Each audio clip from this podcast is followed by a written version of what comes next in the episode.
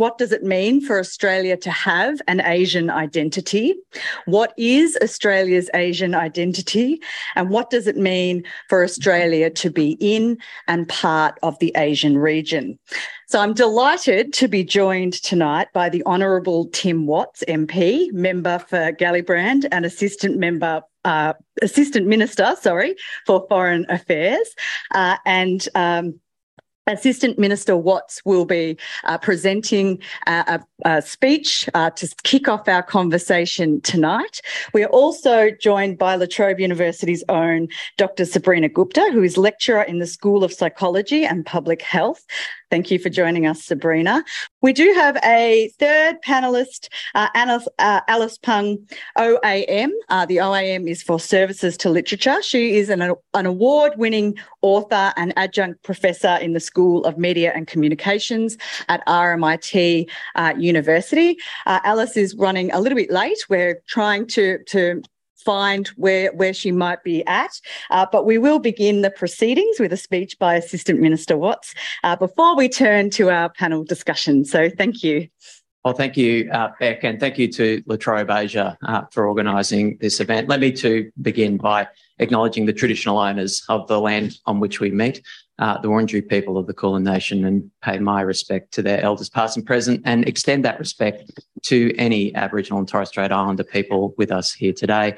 And let me, as a member of the Albanese government, reiterate my full commitment to the implementation of the Uluru, the Uluru Statement from the Heart in full, voice, treaty, and truth.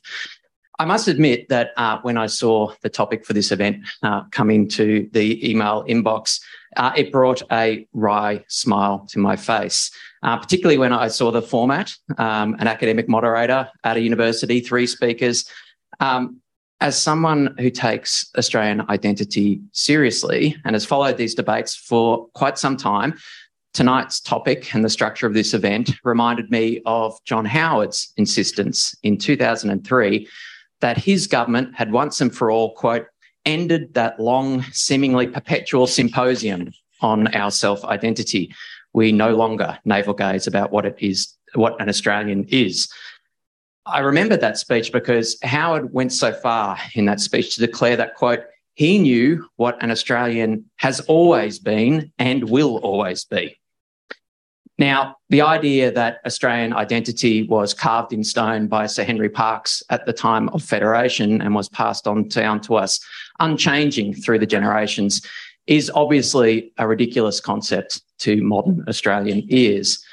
The national identity of Federation era Australia included many characteristics that we continue to embrace today.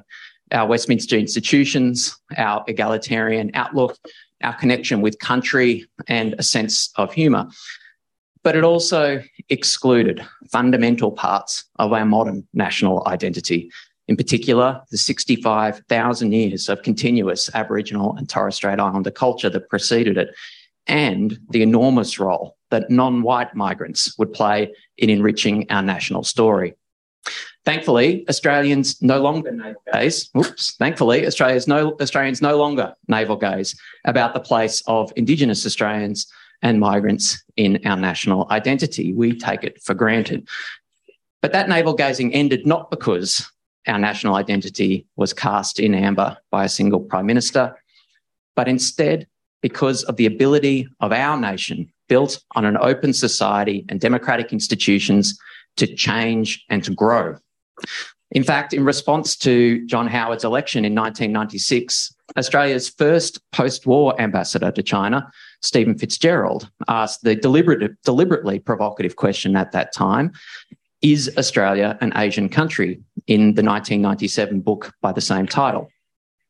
His book argued that in the wake of the White Australia policy, with a new national vision from our leaders, Australia could become a unique nation that benefited from the institutional strengths of a Westminster heritage, but with a quote, Asian dimension that gave us an independent identity that linked us and our people to the region through political, ethnic, cultural, and family ties. A quarter of a century later, in my view, this vision has largely been realised. Modern Australia's multicultural national identity isn't a symposium topic anymore, it's a given. And today it's generally accepted that you can't tell the story of modern Australia without telling three stories. Modern Australia is, in the words of Noel Pearson, that great Indigenous leader, the three stories that make us one as Australians our Indigenous heritage, the Westminster institutions that followed, and the multicultural migration, particularly from our own region that flourished in recent decades. Now, under the Albanese government, our foreign policy begins with this identity. It begins with who we are. We say that an authentic national identity is a source of strength for Australia's foreign policy. Australia is currently in a period of extraordinary change when our external circumstances are more complex and consequential than ever before. And as our Foreign Minister, Penny Wong, has put it, Australia needs to harness all elements of our national power to advance our interests when the implications of unchecked strategic competition in our region are grave. Our modern national identity is a crucial source of our national power, which more than anything else comes from our people. As a thriving multicultural society of 300 different ethnic heritages, where half of Australians are either born overseas or have a parent born overseas, we say that that diversity connects us with every corner of the world. That anyone can look to Australia from any corner of the world and see themselves reflected. And we can look within ourselves and find a commonality, a shared interest with someone in every corner of the world. This connection through diversity is particularly intense with our own region. There are over a million people in our country who were born in Southeast Asia. The number is similar for those born in South Asia and 850,000 people in North Asia. These numbers do not include those with ancestry from these regions, just the places of birth. There are nearly 1.4 million Australians who identify as having Chinese ancestry, over 780,000 with Indian ancestry, 1.2 million people who say that they speak a South Asian language at home, and another 1.2 million an East or North Asian language.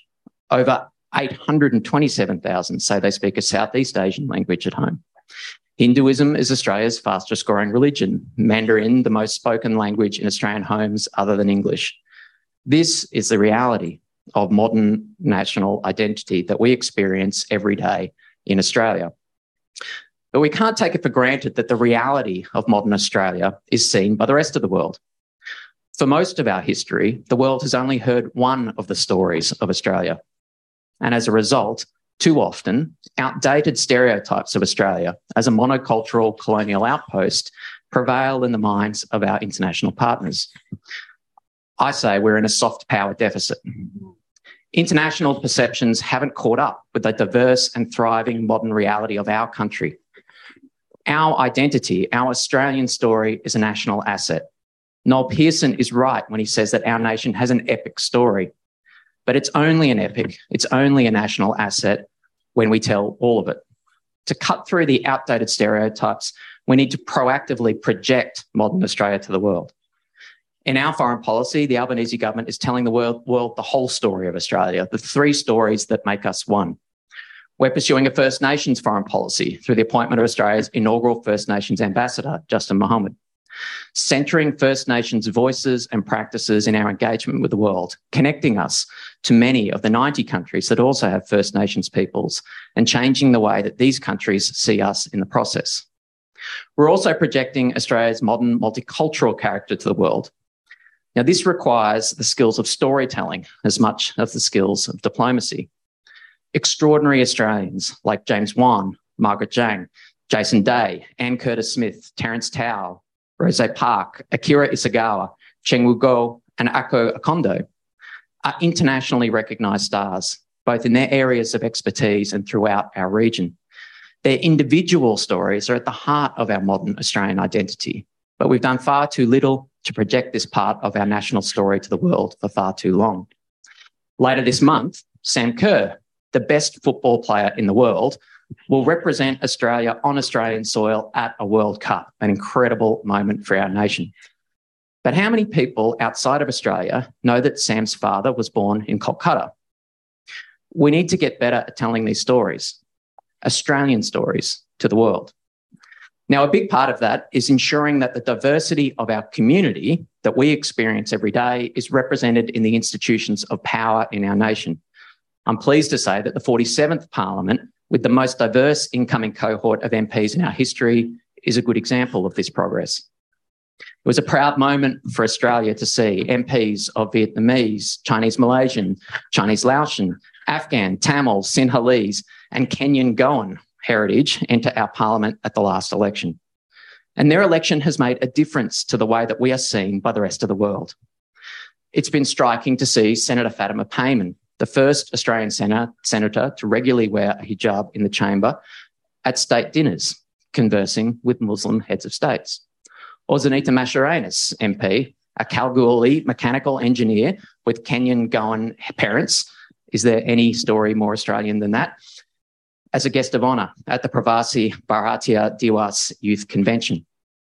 Or Sam Lim MP, whose first speech was not only an incredibly powerful Australian story, but was also delivered in four languages English, Mandarin, Hokkien, and Malay an extraordinary speech that went viral on Malaysian Twitter, being retweeted thousands of times, including by the Prime Minister, and was viewed more than 1.2 million times.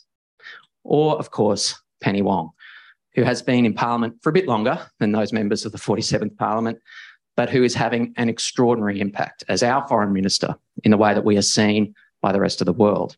Just consider the impact of an Australian Foreign Minister being able to record a video in Malaysia speaking Bahasa Melayu, saying that Southeast Asia is, quote, a region that I won't know well. It's a region that I am from.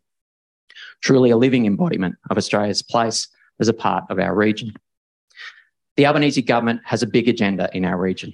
We know that the Indo Pacific is being reshaped as we speak by demographic, economic, climatic, and geographic, uh, geostrategic trends. We aren't content to be mere spectators to these trends. We want to shape them in Australia's interests.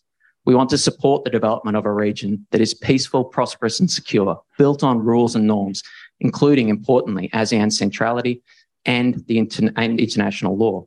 A region of strategic equilibrium where no country dominates and no country is dominated. A region where all nations make decisions for themselves. A region where Australia shares in the economic growth of our region through diversified trade markets. Realising these objectives will demand more of Australian institutions and their leaders than any previous generation since the Second World War. The Albanese government knows that we need to harness every dimension of Australia's national power to realise those objectives, starting with our people, with our identity. Our region is a place of incredible diversity, and modern Australia reflects that diversity and connects with it the thriving multicultural reality of modern Australia equips us with the tools of influence that we denied ourselves in the past. Australian identity has changed a lot since Federation. We've changed a lot since the era of John Howard. And for the most part, Australians are pretty relaxed and comfortable about it. We're a far greater nation as a result. The three stories that make us one as Australia is more than just an abstract idea. It's a vital national asset a tool of national influence when Australia needs all the influence that it can get. And the Albanese government won't waste a bit of it. Thank you. Thank you. I might actually um, stick with you for a minute, if that's okay. uh, just wanted to uh, pick up on some of the themes of, of your speech and that idea of uh, that we loop around these conversations around Australia's relationship with Asia. And, you know, historically, it's been seen as being, you know, in a, in a bit of a liminal space. Uh, historically, uh, it has been, you know, tied to uh, what Menzies described as our great and powerful friends, the UK, and then then the United States. Uh, but co- geographically, obviously, Australia is, is a part of, of Asia. And I just wanted to pick up on that idea of, you know, whether or not we've settled these debates because, you know, some of the criticisms of AUKUS uh, and, and the, the sort of the security agreement with uh, the UK and the US is that idea uh, that we've gone back to some of those comfortable relationships with our great and powerful friends, and that this is a sign uh, that Australia perhaps hasn't quite abandoned the Anglosphere or its comfort with dealing with Anglosphere countries. So I just wonder your thoughts uh, on that because AUKUS uh, is an, an important part of um, the, the, the Labor government's uh, foreign and defence policy as well. And how do you sell that in the region? Uh, how do you allay people's concerns that that's what uh, AUKUS is about? Mm. Um, well, look, let me first say that uh, I think generally Australians are pretty comfortable with being Australian. You know, like I think it's a pretty juvenile sort of teenaged idea that you have to define yourself in opposition to something. You know, we can be uniquely Australian. We can have that story of the three stories that make us one, defining Australian identity, without um, you know, insulting past partners or, or, or history um, that we have in those institutions. The US um, clearly is our, our, our, main security partner. You know, that's in our national interest. Um, you know, Penny Wong made that very clear at the press club recently, I think, in a really compelling way. Um, but that doesn't mean that we can't also strike out with a, a, a, uh, unique Australian identity in our region. And when you see the diplomatic efforts of the new government, I think that's really clear. Um, you know, Penny Wong has been to every ASEAN nation um, other than Myanmar um, in the first 12 months of the government. Um, and that's a level of engagement that's reflected across the ministry. You know, I frankly couldn't tote up the number of visits that we've had um, to Southeast Asian nations by ministers um, and also um, to other significant Asian partners, particularly um, to India. Um, look, the way we talk about AUKUS in the region is um, through the frame that I was talking about earlier. We want a region where no country dominates and no country is dominated, where countries are able to make their own decisions, a region of strategic equilibrium. Our view is that that strategic equilibrium doesn't just come about, we need to build it and we need to invest in it. And one of the ways that we are investing in our own sovereignty, our own ability to make our own decisions, is investing in our defence capabilities through projects like AUKUS, uh, but also through the Defence Strategic Review. So we view that as an investment in a independent Australian uh, decision making capability in our own region. And that's the way that we talk about it in the region. We say that all countries need to be contributing to that strategic re- equilibrium, to be taking actions so that they can make decisions in their own interests. Um, this is one uh, effort that we are making ourselves. Other countries will make similar efforts. Thank you. Uh, now, Sabrina, I'd love to bring you into the, the conversation. I mean, your uh, area is in healthcare. And so, just wondering uh, from your perspective, what is the experience of Asian Australians in terms of accessing healthcare? And what does that tell us about uh, the modern Australian identity? Yeah, sure, sure. Um, so, from my research, my research has largely been based on South Asian uh, migrants here and also Arabic speaking migrants. So, we do need to keep in mind that Asia being so diverse, I um I won't be able to comment on all the different Asian perspectives. But based on these, what what my research has found is that there are two there are two basic problems that migrants face when they come here. One is understanding or navigating the health system. Okay, so there's difficulty on they don't know how to navigate it. Okay, so that's the first one. They don't know how to navigate. The second one is they don't want to navigate. Okay, and the reasons, there's different reasons for why that might be the issue. The first one is when they come to a new country and understanding a new healthcare system, it's quite, quite a different health system compared to their home countries. Um, even understanding things like your GP being the first point of call, being the gateway to the health system. Whereas in many Asian countries, you don't need to go to a GP to access healthcare. You, you can go to a specialist directly so it's it's understanding what pathways to take in terms of accessing healthcare. The other part when they don't want to access is often um, it could be that they've had a bad experience engaging with a health professional here or with the health system. Um, it may be that they haven't received culturally appropriate care. So, for instance, uh, when I was carrying out my study, one of the studies that I carried out, you know, talking to um, people who've got diabetes engaging with dietitians, for instance, and getting advice from a dietitian. Um, and, you know, getting advice that is very Western centric and saying, you know, you need to have meat and three veggies as your dinner. But some of the participants who were of Indian background said, well, that's changing my identity. That's, that's not what I eat. I eat rice and curry and you're asking me to eat something that I don't eat. So it's about having culturally appropriate care um, and understanding what the needs of um, your population are. And, and it's our duty to care for them. They are our citizens. They are people who live in this country. How can we better cater to them? How can we provide health services that are really tailored and targeted towards their needs. So, just picking up on that, I mean, in terms of your research, what are some of the recommendations that you offer in this area? I mean, how how how can um, healthcare providers deliver that more culturally appropriate care? Is this a training issue, or is this, you know, what are the sorts of solutions uh, for, for, for for these sorts of issues? Yeah, yeah. So, training for sure. Definitely having more cultural competence um, in, and that's a key, that's a buzzword that's been used around, you know, having cultural competency training and, and so forth. But can one ever be totally culturally competent in a specific culture? It's, it's an ongoing process. It's uh, like I, I, I come from an Indian background. Uh, I've been in Australia for over 20 years. I was born in Canada. So I've been, you know, I've, I've been exposed to many different cultures, but I cannot say that I'm totally competent in any of those one particular cultures because you're always learning. Life is a learning, ongoing learning process. So when we say competency, it means ongoing learning, having that continuous dialogue with the community, continuous immersion of yourself and, and having your mind open, having an open mindset to learning. How do we engage with them?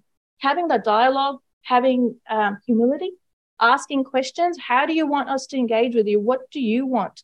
Um, and, and then that's when you develop the trust. And if you have trust with your community, with the individuals that you're engaging with, that's when you're able to provide really responsive care because you are catering to their needs.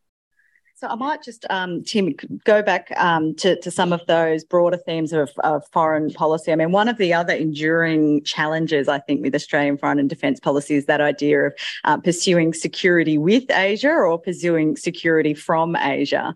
And it seems like one of the um, issues, I think, with the, debates uh, in, in national security in Australia at the moment is that they're very centered, they've been very centered on one country in Asia in particular, uh, and that is China. Uh, and so I'm wondering, uh, to, wanting to get your perspectives on how Australia manages this quite complex uh, relationship. It seems like the Labor government uh, has taken uh, a, an approach that's toned down some of that uh, sort of harsher rhetoric of um, the Morrison government.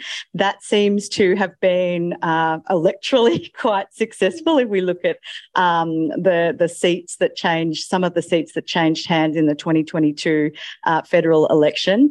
Uh, so, what are your thoughts on how Australia can manage this increasingly complicated relationship with a partner uh, that is, you know, continues to be of significant importance to Australia?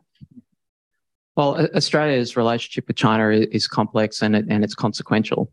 Um, so, on, on, coming to government, uh, we made the point that um, this is a relationship that uh, isn't going anywhere. You know, it's going to remain very significant in an economic sense and have a significant weight in our region. So we've said that we will engage with China in the national interest. That means cooperating where we can. Um, health policy, for example, might be an area of potential cooperation, climate policy, um, but we'll continue to disagree where we must um, on issues like human rights, certain consular issues that we have, um, and the trade blockages that we've been experiencing with China in recent years. Um, we have said that though where we will disagree, we'll do so calmly and consistently. And I think that's something that we've been very disciplined in doing in the last 12 months. Um, there have been developments in the relationship in that time, um, the most significant of which is that we've started talking again. That's a good thing that um, at the trade minister level, at the foreign minister level, at the leader level, Australia and China are talking again. You know, discourse, discussion, I think is, is inherently a positive thing.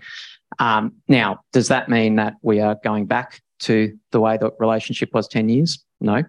Um, but we do think that it is in the interests of both countries to stabilise the relationship.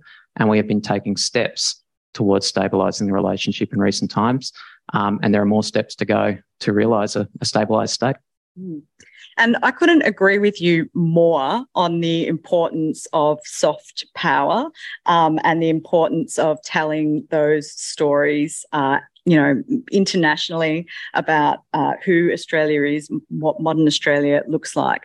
But I'm wondering, I mean, are there constraints in what DFAT can do in terms of, of soft power? Do we need more investment in the Department of Foreign Affairs and Trade in order to prioritise things like soft power? Well, funny you should say that because there is more investment in DFAT coming through the last budget. And um, if you look at the, the focus areas of that investment, so, you know, DFAT has been undertaking a capability review about the kinds of uh, uh, capabilities that it needs to be influential on Australia's behalf moving forward. Um, and the last budget saw a number of investments in uh, instruments of that influence, one of which is in strategic communications. Um, that will take a number of different facets, but you know, there, there are interesting examples of that. You know, you've got to meet audiences where they are. Um, and in our region, our region is a young region. If we want to speak to young audiences, we've got to speak to them on the platforms where they are existing. Um, I saw one good example recently. I was in uh, Thailand on one of the many Southeast Asian visits we've had in the last 12 months. Um, at, at, the time, the Blackpink concert was coming through town, which was a rather more significant event than my visit. Um, and our, uh, our, and they were very excited because one of the members of Blackpink has Thai heritage. Um, but our ambassador was using that her- that uh, that inherent interest in that visit to say, hey, there is a, a, a member of Blackpink with Thai heritage. There's also a member with Australian heritage, uh, Rose. Um, and she's so Australian that she was actually born in New Zealand. there is nothing more Australian than us stealing a product of New Zealand and claiming it as our own. Um, but if you if you listen to her in any of the documentaries, there is a distinctive Australian twang. Um, anyway, our ambassador in Thailand tweeted out a welcome to Rose coming to Thailand and flagging that, saying, "Hey, this is part of a modern Australian identity. So when I say projecting modern Australia, they're the kinds of things I'm talking about. You know, knowing that diversity, putting a spotlight on it, meeting audiences where they are, telling that story so that we can change perceptions, change those outdated stereotypes of what it means to be Australian. Thank you. Uh, now we will have plenty of time for Q and A, so both for our audiences online and for those of you who are in the room tonight. Uh, but I wanted to turn to you, Sabrina. I mean, not only do you have uh, expertise in in public health, but you also have expertise in the international student experience, and I think educational exchange uh, is a really important part of Australia's relations with other countries in Asia. So, could you give us your perspective on how that feeds into these questions of of, of the modern uh, Australian Asian identity? Hmm, sure. Um, so some of the research that we've carried out has been with South Asian uh, international students uh, here in Australia, but we've also done a comparison with international uh, South Asians in UK as well. Um, a lot of the South Asians who are coming to Australia are doing a two-step migration pathway uh, process. What that means is that when they come, they come here for their education, hope to secure some employment and then also apply for permanent residency and so have it as a as a pathway that they can then become australian citizens in the long term. What it means for us is that we do have a skill gap and we are training these international students with with skills and knowledge that we are you know it's australian context and we are providing that to those students who can then in the future fill that gap here in australia if they intend to stay most South Asian students, when, when we carried out the research, said that they want to stay. But there is other research that says that um, those who are from a Ch- from Chinese background prefer to go back home. So when they finish off their education, their preference is to go back home. Um, in some cases, to say they'd like to go to a third country as well. So it could be, you know, United States or UK or Canada uh, or any other Western nation. Um, but I guess guess the main thing for us is that our future, you know, the 10 years later, five years, 10 years later, when these students are now going to be taking up Australian citizenship, it means that they have that skill set that we have given them, that knowledge that we have been provide, providing them through Australian universities, but also that they're bringing their cultural knowledge from back home. And they know how to engage with, you know, if they're working in healthcare, they have that tacit knowledge, they have that knowledge from back home on how to engage with people from backgrounds that they come from, but also have that Australian contextual knowledge, knowledge that can support our communities as well. Fascinating. Um, so I might open it up. Do we have any questions in the room? Hi, yes, I was just interested in knowing um, with the Indian students, what sector of um, education are they most likely to pursue? Um, like, where is the gap being filled? Is it, say, engineering, medical, or? I think that's a changing space. So depending on what the demands are for Australia, that that, that list that students have or the occupations in demand is often a changing list depending on what the skills are. At the moment, health has been quite on top in demand, community services, uh, health in terms of mental health as well. Um, I know students, there's a lot of uh, international students taking IT related courses and business related courses as well. And this is talking from the La Trobe and, and anecdotally what I know about the other um, wider universities in Victoria as well. So those are the key sort of fields, health, IT, um, and, and perhaps business as well. Thank you for your sharing. And uh, my name is Leo, and I'm one of the students here doing Master of uh, International Relations. My question is, uh, how can Australia pl- play a role to help with, you know, making the bridging the culture and also societal kind of uh, kind of connections since you know we are uh, I feel like we are kind uh, because uh, I'm an international student, so I feel like we are a Western country, but we are kind of like located in Asia and also have a very unique kind of structure. There's a, there's a few ways that that could be done. Mostly it's through supports that institutions can provide, and and broader as well in terms of um, external organizations such as WICWise or Study Melbourne and all what supports they can provide. What we found, for instance, one of the gaps was international students said that career services that are offered at universities are often very generic and they're not tailored to the needs of international students. They're more tailored towards domestic students. So, how do you navigate the employment space? How do you know where to apply for jobs? What do you need to do? How do you start networking? Where do you start that? And so that was a gap that we did pick up on. And since then, we have started developing workshops where, which are very um, career development focused, supporting international students on visualizing their career map, what steps they need to take. So having targeted services that support international students and not really having generic um, focus maybe at the at the more international level, there's there's a question there about um, how to kind of uh, promote uh, understanding between Australia. So how do we how do we promote greater uh, understanding between Australia and other countries in Asia? I mean, one of the the things um, that that uh, has been discussed is the idea of uh, a national sort of language policy or being able to um, encourage Asian studies uh, within universities uh, and sort of Asian literacy, uh, if you like. So I think if I understand the question, it's about building those bridges at a, at a people to people level, but also at an international level. Well, look, let, let me speak from my perspective as a, a, a assistant minister for foreign affairs. I see it every day in the countries that I visit as an Australian, the impact that our university and our world class uh, higher education sector has on those people to people connections. Um, let me give you one example. Um, I was in Nepal um, six weeks ago. Now, Nepal is our third largest uh, international market for higher education students. You go to Kathmandu, you can't see a single sphere of society there that there hasn't been an imprint of Australia. There isn't a connection of Australia um, to that sector. And they're the Australian alumni who study in Australia and return to the home country. Um, you know, they are the the members of parliament, they're the secretaries of departments, they're the surgeons, they're the biochemists. Um, everywhere I went, you met someone who'd either studied in Australia, worked in Australia, had a family member of Australia, in Australia.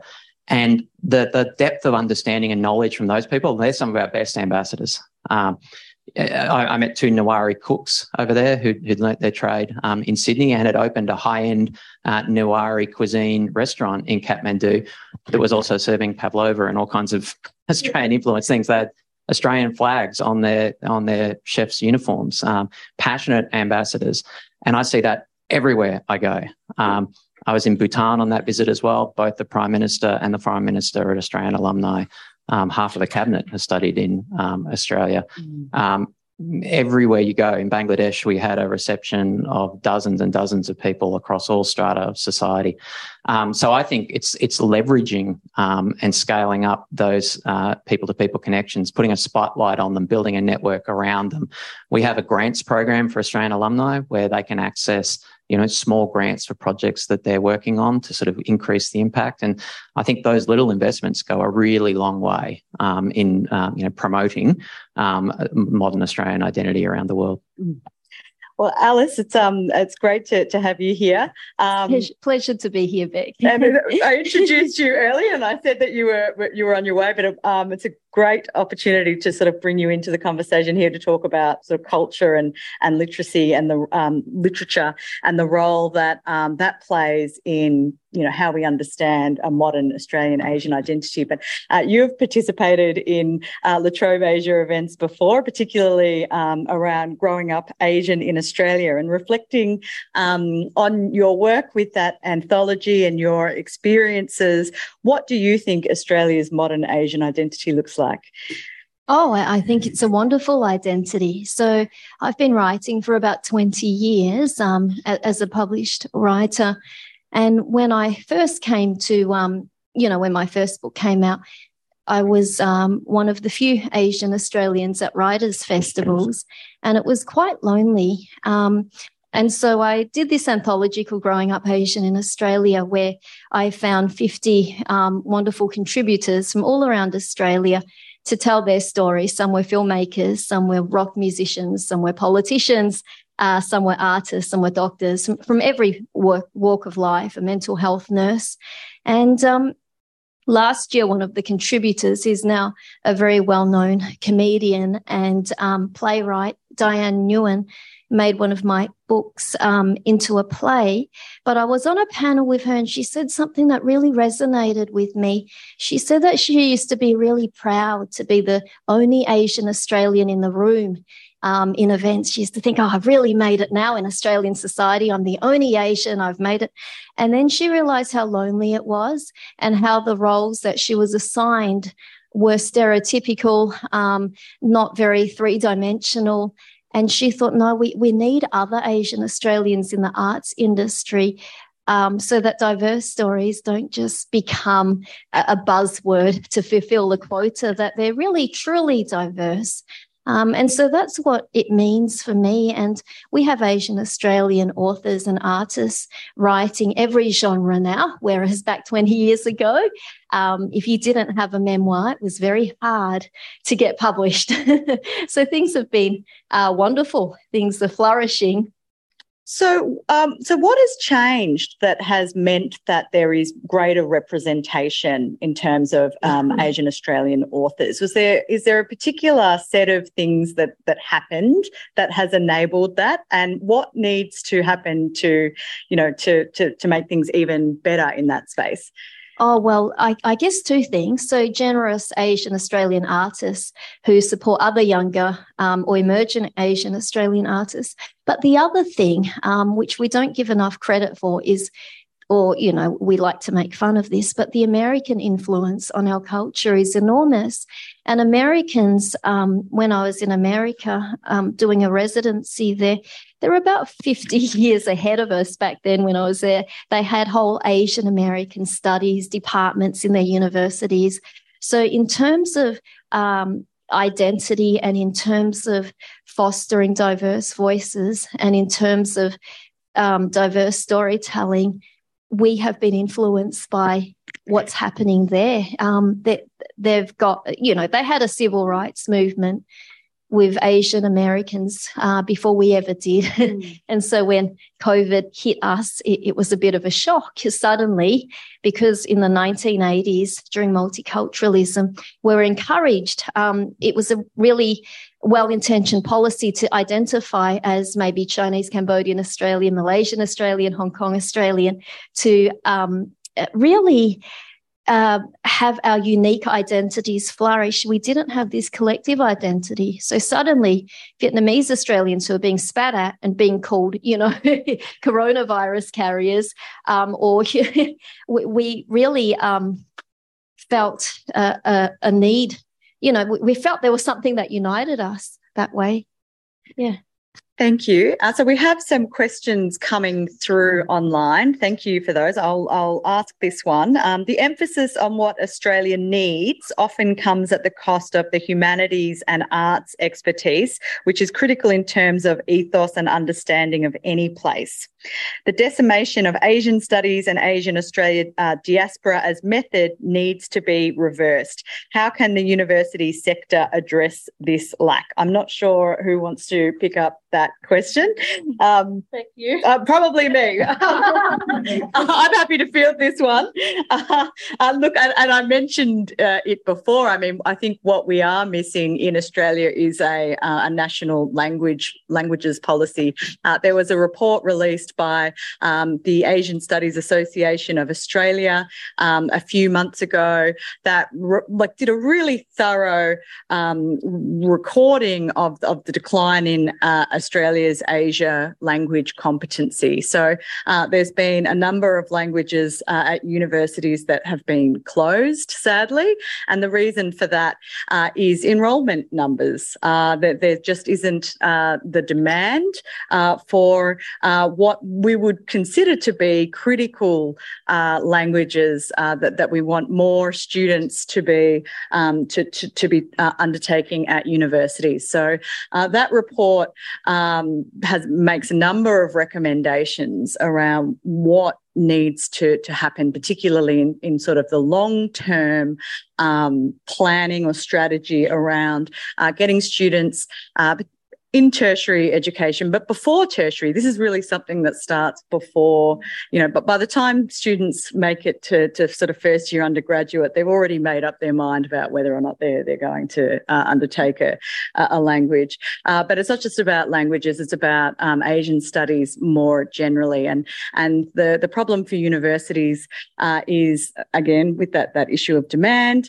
uh, but also uh, we, Australia did have a, a a, language, a national strategic language policy, uh, but this is something I think uh, would be worthwhile uh, revisiting. But I would also add, um, you know, talking about the people to people links, what Australia does have uh, is the new Colombo Plan, uh, which is another, you know, a really good opportunity for students to uh, to go out into the region across the Indo-Pacific, not just Asia, but across the Indo-Pacific, and to have these really rich experiences uh, and to be able to have those sort of um, intercultural connections and and to that that they are it's probably a bad way of putting it, but they they are kind of um, soft power that they carry some of this. The students carry some of this soft power with them when when they go on exchange.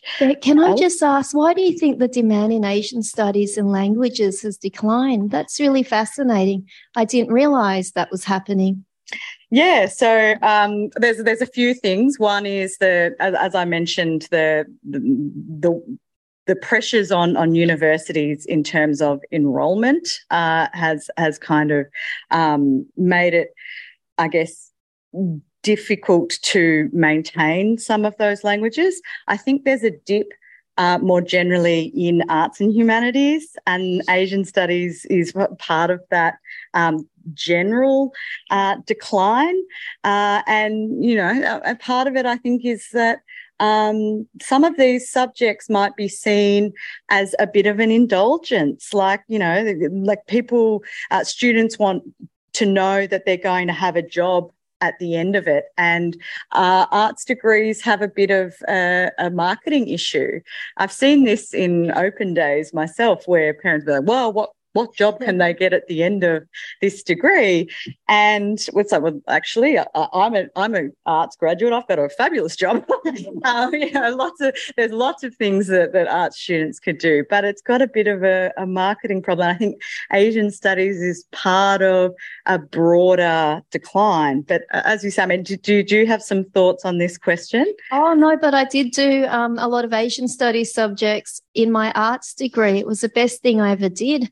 Um, it was what got me into writing because I didn't realize I had this unique identity that I could tap upon in my writing if I had not done a lot of political science and sociology subjects in um, you know, colonialism, Southeast Asian studies, um, you know, the history of modern China. So it, I, I, really encourage people to study the arts. well, I do too, uh, so, and I think it, I think partly it is about you know the, the arts and the humanities sector going out there and saying, "Here's what we offer," and you know, uh, um, yeah, I couldn't agree with you more. But we have a question here. Hi, I'm Supriya, and I'm an adjunct professor at the Department of Social Inquiry here I think um, you're right. In terms of the census, we are a multicultural nation. And when you look at our streets, like Brunswick Street, we have multicultural food. It's very difficult to get a roast and three vegetables, right, on Brunswick Street. But I think what has remained absolutely stuck in Australia is that the idea of an educated person is a person who is educated in English. You know, most of us from different parts of the world grew up knowing three or four languages because you had to. You didn't see yourself as a linguist. Here, people can boast that they only know one language. I'll give you a small in, indication. I belong to I belong to a book club for 30 years. And recently I found myself getting very cantankerous. One of my friends said, We must study a classic. And before thinking, I said, Who's classic? if I didn't know Shakespeare, I would have been seen as ignorant. Most of the very educated women in my book club don't know the Mahabharata or the Ramayana, and they don't apologize for it. So I think unless we see the ideal of an educated person to be educated in cultures at least one other than their own. I mean, I am not educated, say, in South Sudanese culture, right? But I do know Malaysian, I do know Chinese, and I do know the English. And I know the Indian, and I might know a little bit of the Pakistani. But how can you be educated just knowing one language and one culture? Thank you. Um, I might. Uh, we've we've got some other questions, so I might take a round. Oh, did you want to go I into mean, that one? I now? think just briefly on that, it, it, it's it's a point well made, but I think across Australia we're making uneven progress on that front. So uh, the electorate that I represent, that Alice grew up in at some point, um, you know, two thirds of my voters are either born overseas or have a parent born overseas. And the diversity that we live manifests in a lot of ways that haven't caught up to the institutions. So amongst my staff, there'd be half a dozen different languages spoken. None of them was studied formally um, anywhere. Um, at the schools that my kids go to, um, the the uh, the diversity. I mean, like what ten, more than ten percent of my voters are born in India. Um, uh, about the same born in in China broadly. About the same born in Southeast Asia. Um, and what that means is that the day-to-day life of our community is one of cultural diversity. You know, there's that that constant saw of saying, do we say season's greetings or do we say Merry Christmas? I always say, like, we say Merry Christmas in my electorate because we also say Ramadan Mubarak. We also say uh, we celebrate Holi. We also um, celebrate the Buddha's birthday. Like that diversity is something that we come together to celebrate. And so my kids see that as normal. You know, my kids see iftar as normal. My kids see Holi as normal. Um, and I think that is flowing through at a generational level in our country. Um, it hasn't flown the, all the way through to our institutions of power. And if I can be frank, our universities are one of the slowest changing places, particularly at the leadership level. The levels of diversity in the representation at leadership level in universities is worse than politics. It's worse than business. Quite extraordinary. Um, but as I say, the last Australian Parliament, that last election, the breakthrough of the diversity that we've seen is just so enriching. And I would say the majority of the new MPs elected in the Labor government last election were either of a multicultural background or a uh, Indigenous Australian background. Um, it was an electoral asset, a competitive asset for us. It helped us win the election. And I think mm. that again sort of reinforces the positive incentives to embrace this and to, to understand the new modern Australia. Thank you. Um, I, we've got some questions up here. Twan. Thanks, Bec. Um, Twan Ewan, partner at Norton Rose Fulbright. Um, so, in my work, I um, represent clients, um, Australian corporates who look to expand into Asia and build their relationships economically with Asia. Um, one of the big themes that I've heard um, from these businesses is we understand the we live it that Australia is a multicultural community.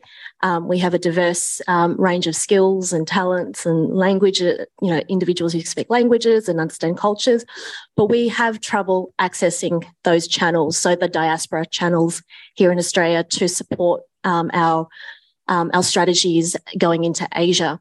Um, I think part of that is there is still a need for representation in leadership within the business sector, um, seeing more culturally diverse leaders in in business.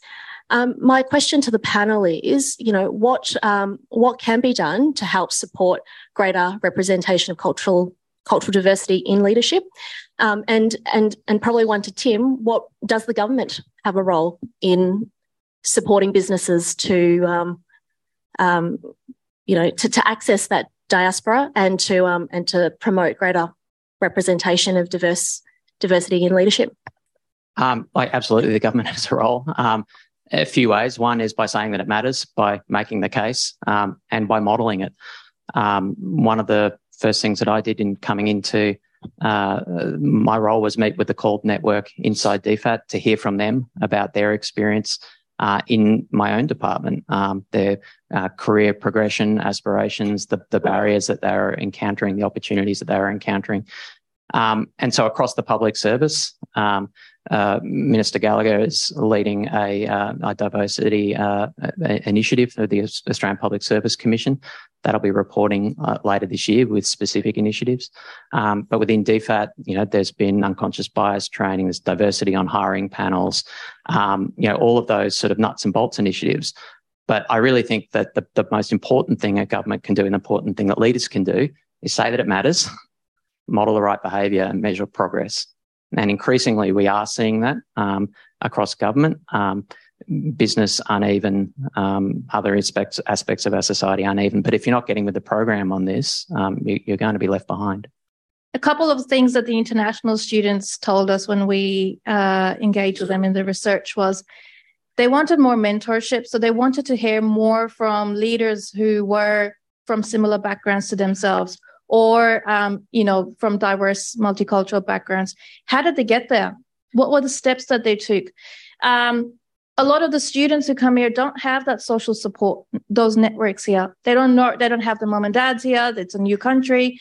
They're navigating multiple systems at the same time the education system the health system if they're sick you know housing getting a place on rent. There's so many you know different ways of that they need to adjust to a new country but then employment is another area. It's like, how do we get the first step in? How do we network? And they are already hesitant, English not being the first language. It's, it's, you know, that giving them that confidence that yes you can and so men- mentoring was one thing that they suggested can we hear more from them can we get organizations that actually give opportunities to international students regardless of what their visa status is because often it's like oh no you don't have a permanent residency, you can't, we can't give you internship or we can't give you those, um, you know, chances to, to carry out work experience, for instance.